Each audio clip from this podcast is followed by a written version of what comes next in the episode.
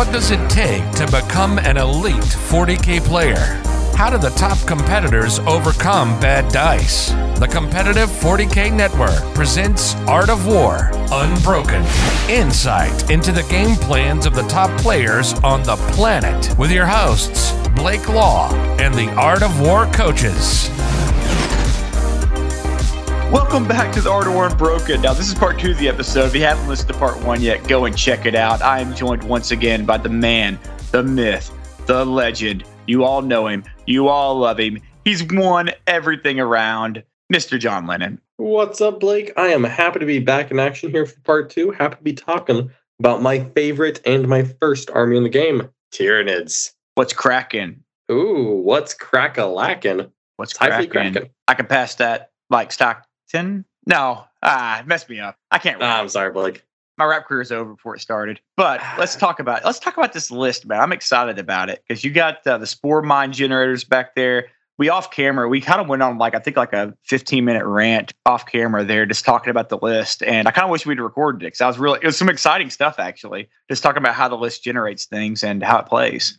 Yeah, no, the spore mines are incredible. You know, we actually they're so like weird and unconventional because they're like one of the only units in the game that doesn't generate points. Honestly, we probably should have uh, like kind of explained how they work in part one because if you haven't played against a spore mine, it is not like anything else. Yeah, I I want to talk about what you talk. We'll talk about how they work, and I want to do it in context of kind of your your strategy here because you were talking about in part one how you use them a lot of times to kind of protect your home objectives, which I thought was pretty interesting. And how you were talking about you put the Raveners up on the wall and make kind of a barrier. If you could kind of walk us through that, I think that's pretty cool. Yeah, absolutely. So one of the main benefits of uh, the spore mines because the spore mines are slow. So for context, I can launch them all over the place, but they're not that durable. Um, like they're T3 one wound. They're just free, so I don't really care if they die. But uh, I, I can't just like run them straight at you without them just getting shot by Vulcans and dying. So I kind of position them behind walls, and they're used as like a, a great uh, deterrent and a great counter to units that get aggressive. Like if people, if I like seed mines into the middle of the table behind walls,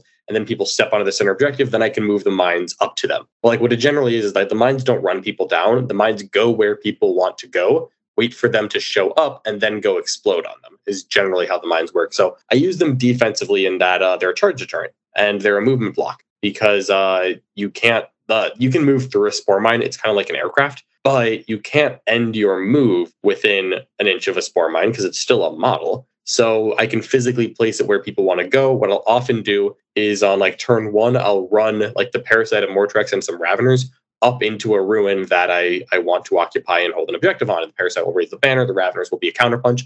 And then I'll put six spore mines from the Sporocyst directly in front of the Raveners and like in between them and the wall so that my opponent can't charge me because they have to be able to physically place their models to charge me. And Games Workshop has removed their uh, their two inch off the wall uh, rule because that was weird. Uh, then the Biovore in my shooting phase makes 3d3 more spore mines and I drop them in the same hole. And I'm like, okay, if you want to charge the Raveners, you're going to get hit by give or take 12 spore mines. and that's a lot of mortal wounds. And no one wants to take that kind of damage before they hit a premier combat unit. And it's one, they do nothing. Two to five, they do one. Six, they do D3. Uh, better than that. Uh, it's on a two plus, they do one, but on a five, they do D3. Oh, so a five plus is D3 mortal wounds. That means that good. I think this is really good. It's really good. That means that each each spore mine has an expected value of 1.1 to 6, repeating mortal wounds. So a six man of spore mines will most likely result get seven mortal wounds. I, I'm no mathematician here, but the generation of 12 of those a turn over the course of a game feels strong. Feels very strong for free. Essentially, it's, it's not even part of your list. Just like yeah, I, I pay a 230 point premium to get the generators in it because I'm going to be honest with you. The Biovores and the Sporocyst sit behind a wall, do not score secondary points, do not like, and they just do this. This is their full time job. They don't do anything else. But there is still a lot of value in what they do. 230 points to make 12-ish spore mines a turn is good value. Like I am yeah. I am not mad to have that. That's crazy. That in that just ends some armies too. Like if they don't have a plan to get hit by 12 spore mines like demons like you talked about or this armies that don't that don't have a defense to be hit by things they can't make a save verse. Yeah, it's it's real real good. Um, I just love having them. They're they're so darn annoying. Um, but it's it's mainly for the deterrent. So again, so I'll, I'll fill them up against a wall and I'll put them within an inch of a wall and I'll be like, yeah, you can charge the spore mines. I don't I don't care about that. Um, you know, you're just gonna take mortals and sit in front of my army, and then um, and I'll, I'll kind of like build them up, build them up, build them up, and I'll make it so that approaching my primary is very appealing. So by the end of my turn two, usually it's turn one, Sporocyst and Biovore seed uh, a primary objective. And then turn two, the Sporocyst stacks onto that primary objective and the Biovore launches midfield. And so by like the end of my turn two, it's usually there's one primary uh, objective and I fill it up with uh with 18 spore mines and I keep the parasite and a squad there. And it's like, yeah, like what are you, what are you gonna do? You're gonna come over here and I'm gonna hit you with 18 spore mines that walk out from behind the wall? Like again, that's average. That's like 21 mortals. Or you're gonna shoot them, and that's just what are you Yeah, doing? or like- yeah. Well, like I usually don't even bring them out. I'm just like, yeah, this is a primary I want. I'm gonna put, you know, end of turn two and like 18 spore mines sitting behind a wall, not gonna come out and get shot. They're just gonna wait for you to come over to me. Can they can they score? Can they score primary? They do not score anything. They do not count for secondary objectives. You cannot get no prisoner points off of them. They cannot score primary. They cannot contest primary. They cannot raise banners. They don't count for points. They don't count for grind them down. Uh, they count for kills for anything that is unrelated to the mission. So, for example, the Incarn can teleport off of spore mines, and Oh, you can nice. generate miracle dice from killing spore mines. But you cannot generate points from the destruction or placement of spore mines. So they don't Huh. get engaged in all fronts either. Although Yeah. if they did, I Yeah. would that would be broken. Yeah, it'd be broken. You just be like, oh, here, 18 inches away. There you go. Yeah, Done. I just have a one Biovore launch and engage no frontier deployments on every turn. Like, woo! Yeah, no, that's that doesn't need to happen though. That's okay. How far is the Biovore launch them? Uh, 48 inches. What? They can go 40. They can go full board and just put it wherever. Oh yeah, yeah. The, the Biovores launch them, and the Biovore gun is 48 inch range. It's a 48 inch indirect piece that shoots spore mines, and they can choose to do an action. If they don't shoot, they place D3 spore mines. So it's either D3 shots with a Biovore with a spore mine indirect, or it's place D3 spore mines 48 inches away. Your choice. What? So you literally could just be like, here's D3 spore mines in your backfield. Yeah. I mean, it's a unit of three, so it's three D3 spore mines. It's D3 per Biovore. Oh, okay. So you're just like you could you could in theory put like seven back there or something. You know, like put put a 100%. handful. Yeah, I, I'll, if Yeah. people like leave an empty ruin in their deployment zone and they're not, there's nothing to go back there. I'll just put them in their backfield. You know, it's 48 inches. I find a good spot for it and just fill it up. And then you say, hey, you want to take your own objective? Like, take it, take Yeah. it, take some mortals. Yeah, you That's can you can like fill uh, an objective up and just be like, if you want to move onto this, you take mortals. Your choice. That's pretty wild, man. I love that. The other piece I really like on your list because it's probably my favorite model in the game is the freaking Raveners.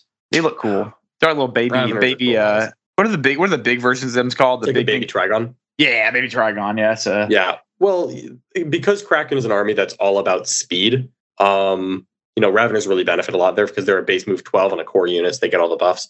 Uh, the Kraken stratagem, of course, is one CP flat advance eight.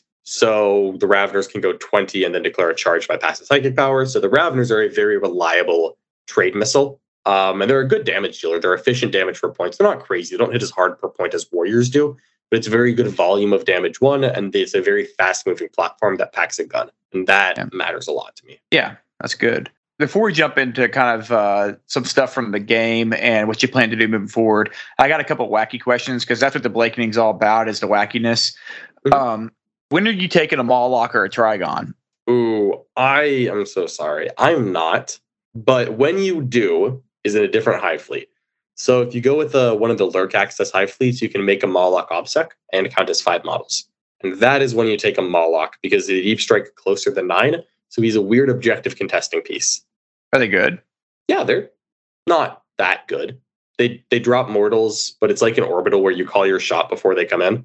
Like you place a seismic marker, and then you you do like an area of effect mortals from that point. Uh, but you place the seismic marker in your command phase, and then in your next movement phase they come in, and then the Mawloc arrives somewhere within twelve of that marker. So you place the marker on an you place like your seismic marker on an objective marker, and you do mortals to anyone who sits on the objective and then you bring the Mawloc in somewhere within 12 of the marker, and it can be within uh, nine inches of the enemy. But if it arrives within nine, it can't declare a charge. Ah. So you can choose to come in nine away and then declare a charge, or you can come in less than nine away and just not be eligible, eligible to charge. Real easy. But it's a five model OPSEC. If you can just touch an objective, you're like, ooh, my objective now. So like if you're taking like Jormungandr, which is like a, a good monster, uh, a good fleet for taking monsters, that's when I would take a Mawloc. Uh, the Trygon, I am so sorry, Blake. I would never take a Trygon but I would take a Trygon Prime in Behemoth because Behemoth has a uh, I don't remember if it's a relic or a warlord trait. One of their special upgrades gives you plus one damage on your, your weapons. And a Mawloc is a lot of attacks at damage two. And I don't want a lot of attacks at damage two. But if you can get them to damage three, I'm a lot more excited about that. Is that uh, the Trygon has a lot of damage t- too? The Trygon Prime and the Trygon are both a bunch of attacks at like AP three or four damage too. And that's cool. But like warriors do the same thing. So it's like I don't really want a Trygon, but a Trygon Prime with some upgrades, you can like make him like reroll wounds and uh reroll hits and then plus one damage. And all of a sudden you're like, this guy actually hits. You're seeing a light bulb come on my head over here. Um, All right. Blake wants Trygon to play Prime. the Snaky Boys. I just want snakes. Yeah, give me a bunch of give me a bunch of crazy snakes and uh, Well, Jormungandr is like the, the like the tunneling one. So like if you wanted a Snaky Boy army, you could make a Jormungandr list with like two Trygon Primes, three Trygons, like 20 Raveners, and then yes. like Ripper Swarms, like tunneling all over the place. That'd be We're just tunnel. We're tunneling boys. We're doing it. But so that's that's one of my wacky questions. Um, what's the wackiest thing outside of that's pretty wacky actually. What's the wackiest thing outside of that you could think about which with Tyranids? What's some what's some weird units that you could see play somewhere?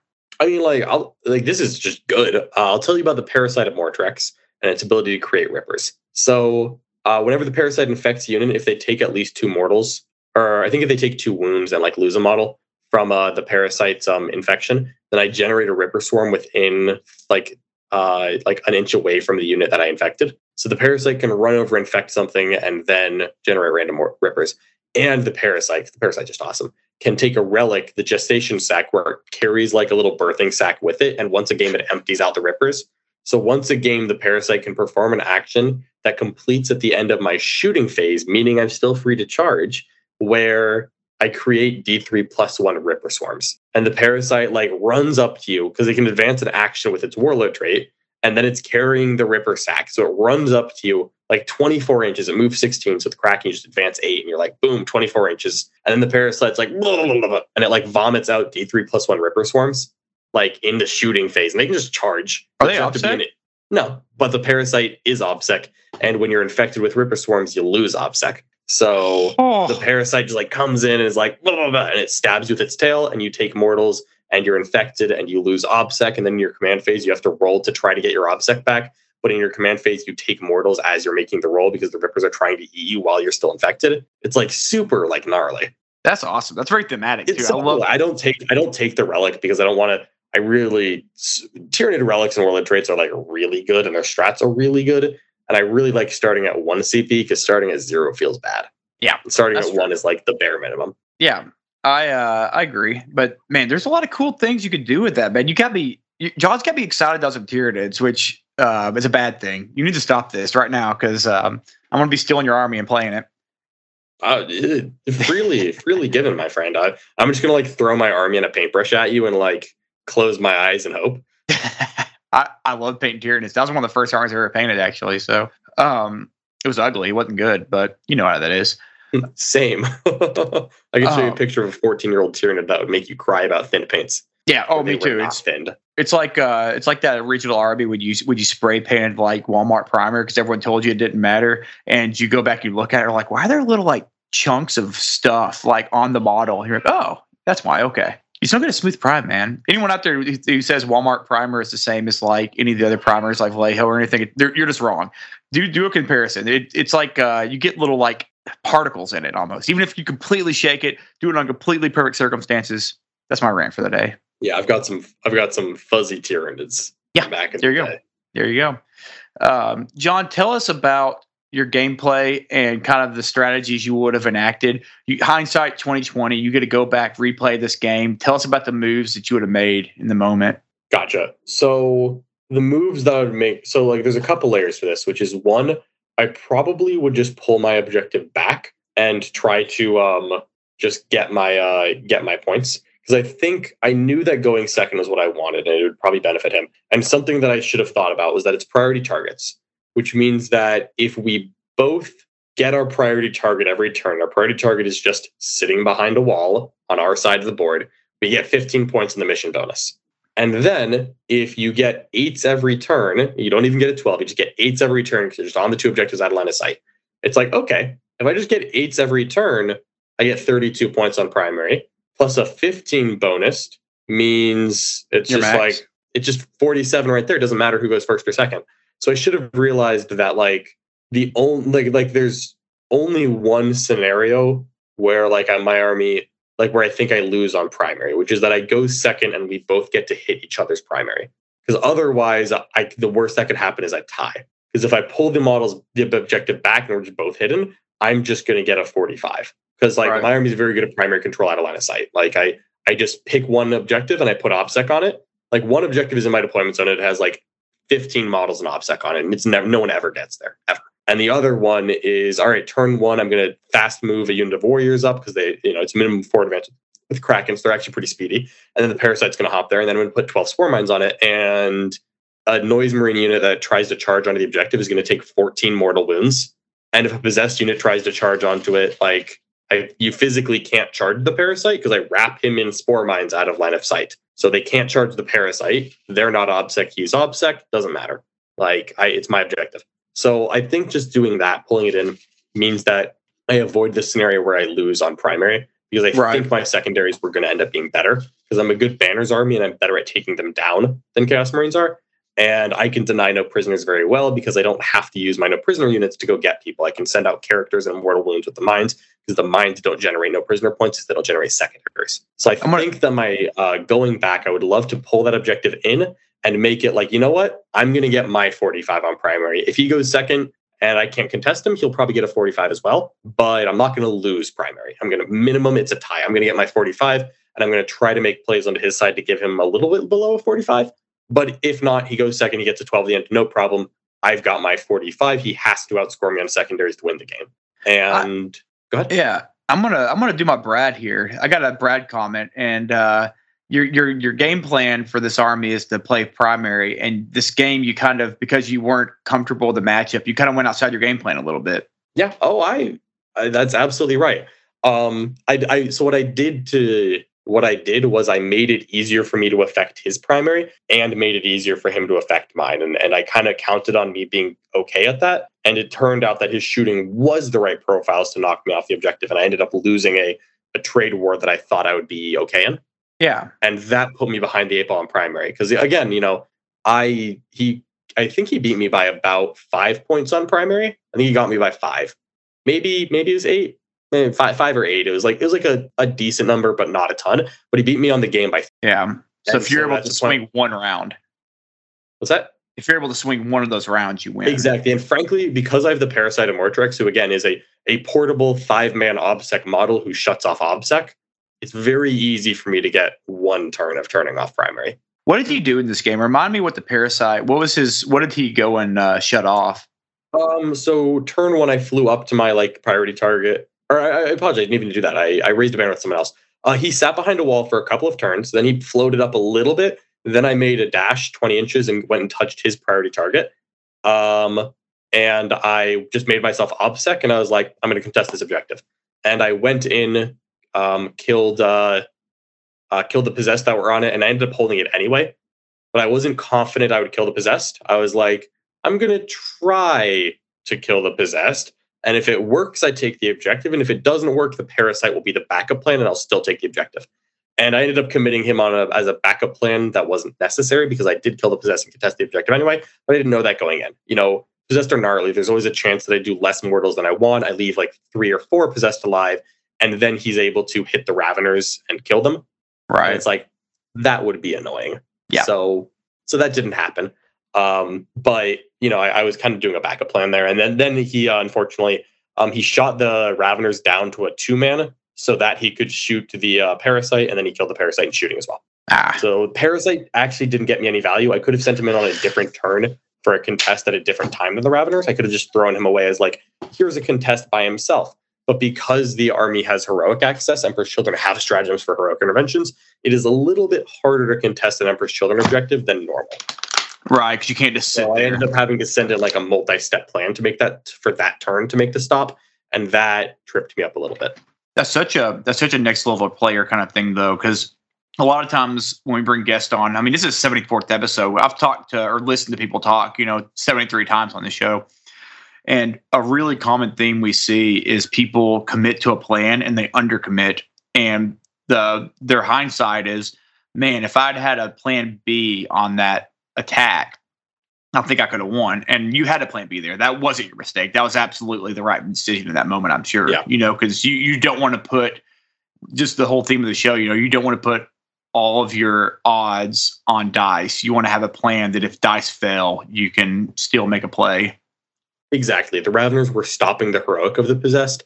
And I knew that even if I didn't kill the possessed, since I was going to activate first, I could pile in and base them in combat. Mhm. And then they weren't going to hit the parasite. That's all I cared about was that the parasite was going to be alive and OBSEC on the objective. He was Right. getting a four. He was losing the banner. End of story.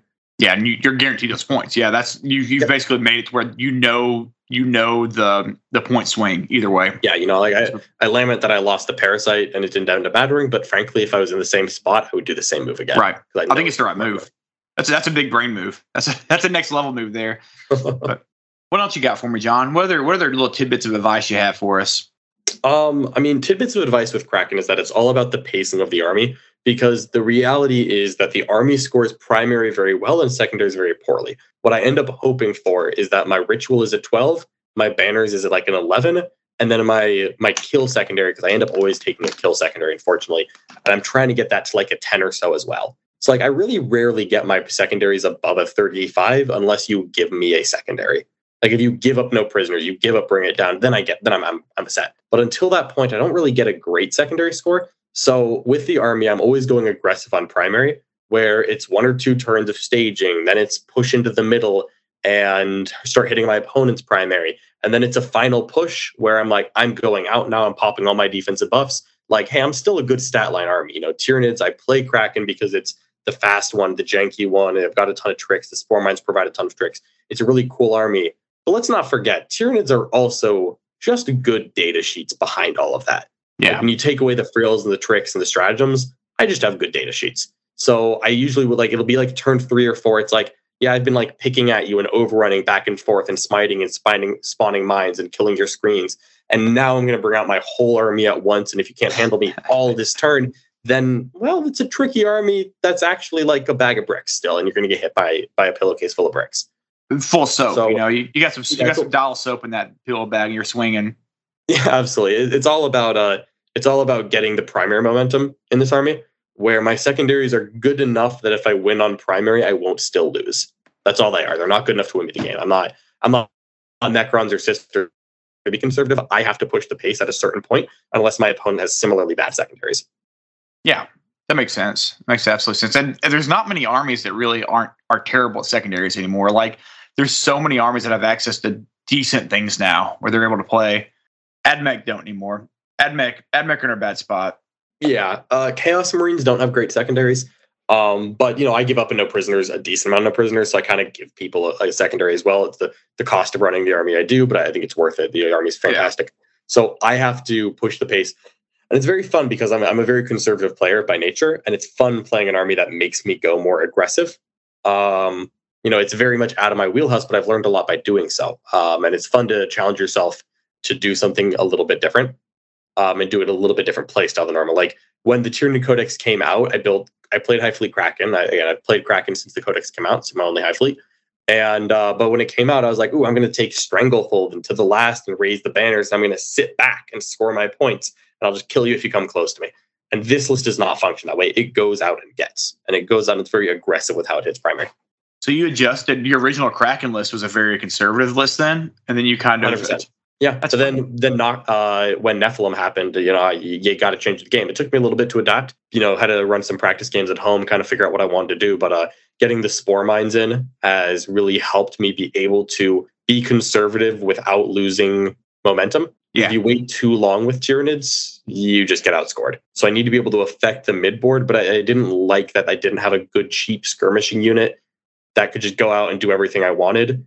And like it felt like whenever I sent something out, I was sending out something too valuable because Tyranid units are all great. So I'm like, man, I need something bad I can send out that I don't feel bad about losing. And it turns out that free units are the best. free units are the best. Free yeah, units. absolutely. They don't score any points, but they do deal mortals. Absolutely. Now you said you have no changes for your list, so you're running the same list going into KC. Sounds like. Yep, I'm planning on it. You know, there's always the chance that I audible into a change. Uh, the change that I've thought about the most is adding a Tervigon to the list which would be quite an overhaul because the Tervigon and the gaunts it comes with is like a 400 and change point package. It's like 425 for a 30 man Termagant and a Tervigon. How does it work now? Because I know back in the day they just spit out unlimited Termagants, but what does it do now? So the way it works now is it's there's two two or three rules here that really matter. So Termagant's beefier than it was before. She's a big beefy mama. And if she is within one inch of a Termagant unit with at least 15 models, that is closer to the enemy than her. She cannot be shot. Oh wow. So a, a large Termagant squad bodyguards for Big Mama. Okay, that's cool. But she had the gaunts have to be closer. It's not pure bodyguard because you you have to put the unit in front of her, but you can abuse line of sight, so they just have to be closer. They don't have to be visible. Uh, second, the Tervigon in your command phase can do one of two things. She can spawn gaunts or she can heal gaunts. So I pick a Termagant unit within six inches of me, and it heals 2d6 slain gaunts that have to pack up wholly within six inches of her. but I can heal those 2d6 gaunts, and then I can spend the command point to heal d3 plus three more. So that So on average puts unit. out like 12 gaunts of repair return onto the big squad. And uh, the, the 2d6 come in within six of her. I fill out that spot. And then the d3 plus three comes in anywhere. So they grow forward and tag objectives where they set me up to go make a primary contest play, things like that of that nature. Um, or I can choose to spawn a Termagant unit once per game. And that Is once per game, I put a 10 a 10 strong Termagant squad down on the table. is it um is it free to do that? It's free.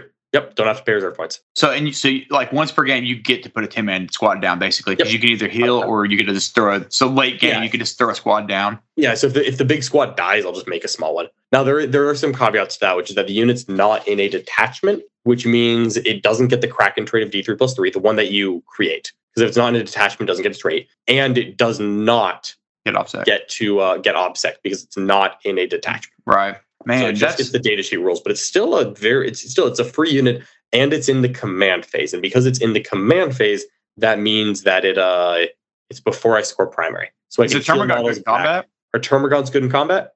Not even a little bit. They are weapon skill four, strength three, damage one, AP dash. Oh no, I mean the the what's it called? Oh, the big mama. Uh, the big mama's like not terrible. She's four attacks, then she can do a sweep to be eight attacks. She's like weapon skill three, strength high, AP high. She's like 2d3 damage on the big chops or two on the swings. You can beef her up because you can give her a warlord trait or a relic. You can get her, you know, D3 attacks on the charge of the CP. You can give her full rerolls to hit with a warlord trait. You can give her full rerolls to wound with a stratagem or a relic. Like you can make her kind of hit, but you have to invest CP in it. So you have to decide that pregame. Um, I would probably not try to turn her into a combat monster, but the idea is fun because you can make her not bad. Does she shoot? Uh, not significantly. Hmm. Eight shot, strength five, AP one, damage one is my memory. Okay. It's like So- it's cute. It's like she puts out like two good storm bolters. You know, So- it's nice, but like I'm, I'm she's not a shooting threat. So she she fits into your list pretty well though because she's able to do a lot of board manipulation, uh, primary manipulation stuff. Yeah. Yeah, so it's, it's kind of the the the theory question of I'm le- I'm making something a strength. Should I invest more in it to make it better strength, or should I take more diverse units to shore up other weaknesses? So do I try to have more strengths, or do I try to have what I'm good at be better? the What do you, is uh, the next level of primary control. But I think What I'm do you uh what do you drop for it? That's why I haven't put her in yet. Uh, so it's 425 if my memory serves to put her in. I think she's 215 and then the Gaunts are 210. But if it's 425, give or take a couple points, um, I could cut one unit of Tyrant Guard. So I, because I have two, and I could cut the Walkrent, and that would give me not enough points. That is about 325 points, Oh. so 315, something in that range. And I need about 100 more. And that's where it's hard because that's like a whole unit of Zoanthropes That ain't good. Or it's like the unit of Venomthropes, but then the Venomthropes are so good because they make the cons minus one to hit. It's like, man, I want to keep those. So it's it's tricky. That is That's tricky. the problem. Is I I like everything I have, and that's why I have not cut. It also makes the Flyrant the warlord, and then I lose my imperatives if the Flyrant dies. But you don't want that. The flyer the flyer has to be doing his thing. The Flyrant does his thing better than most. Yeah. So I didn't. I don't want to lose him, and also like I don't want to ever be too conservative with them because like the whole thing with the Flyrant is that with Hive Fleet Kraken, again you advance eight for a CP. So a normal Tyrant is like seventeen plus D6, and that's what people are used to. And I can just be like, no, no, no, twenty five inches flat, no dice rolled. Then I declare the charge, That's and gross. that is terrifying. And if if he's the warlord, people will kind of figure out like, eh, if you if you suicide him turn one, you're going to lose your war your imperatives for the whole game. I bet you're not going to do that, and then they get to be a little more aggressive. And uh, Yeah. but when I have the walker, and I can just be like, hey, this guy's disposable. If he dies, he's gone. But that's all I'm losing. The, the army doesn't suffer. Just the tyrant is gone. Right. So, like, do you really want to put that unit, you know, 29 inches away from the tyrant? Do you think I would risk a six inch rerollable charge to kill your warlord? I might. yeah, and then he's back there. I mean, you got to deal with him. That's a whole turn. Yeah, yeah, yeah, exactly. You know, it's not like when I put him back there, it's not like he's done. You have to kill him. He's not. He's not weak. No, he's not. He ain't weak. He uh, he wiped he wiped out a bunch of my when I played him in my game uh, in Chicago. He wiped out like a big knight and like a little knight. I think, and when he got backfilled, it was it was pretty gnarly. I want to speak about this. Uh, speaking of this distances, are you aware that a baby knight with the errant on him can move like 21 inches, which is pretty Yeah, wild. 12 and you flat advance him nine. Or That's CP. nuts. That's nuts, Yeah, man. super good. Super good. Yeah. And, I Super mean, good. you can even give him, I think you can even give him like a plus one to charge, right? The Aaron. Yeah. Yeah. So he's Yeah, plus one to charge on top of it. Yeah. He's, he's super fast. Again, you know, one CP move 21, very scary, but 25 is better than 21. And. I fly. That's true. So you're just going anywhere. You're going right over. Fly, fly matters a lot. 'cause That boy, fast. Well, well, I hear my baby sc- screaming "Dada" uh, over there, so I think that's that's the signal that this episode is over. John, I'm sorry. We're done. We're done here, man. Well, I, I'm, I still appreciate you having me on. It's always good to be here chatting with you, Blake. John, it was excellent having you on, man. As always, I'll see you in New Mexico, and uh, we'll have to talk some Tyranids, play some games, and uh, have some fun, man. All right. Thank you so much. All right, everybody. Thanks for listening. Join us next week. Like what you just listened to? Check out Art of War and the Art of War Down Under podcasts on the competitive 40K network, theartofwar40k.com.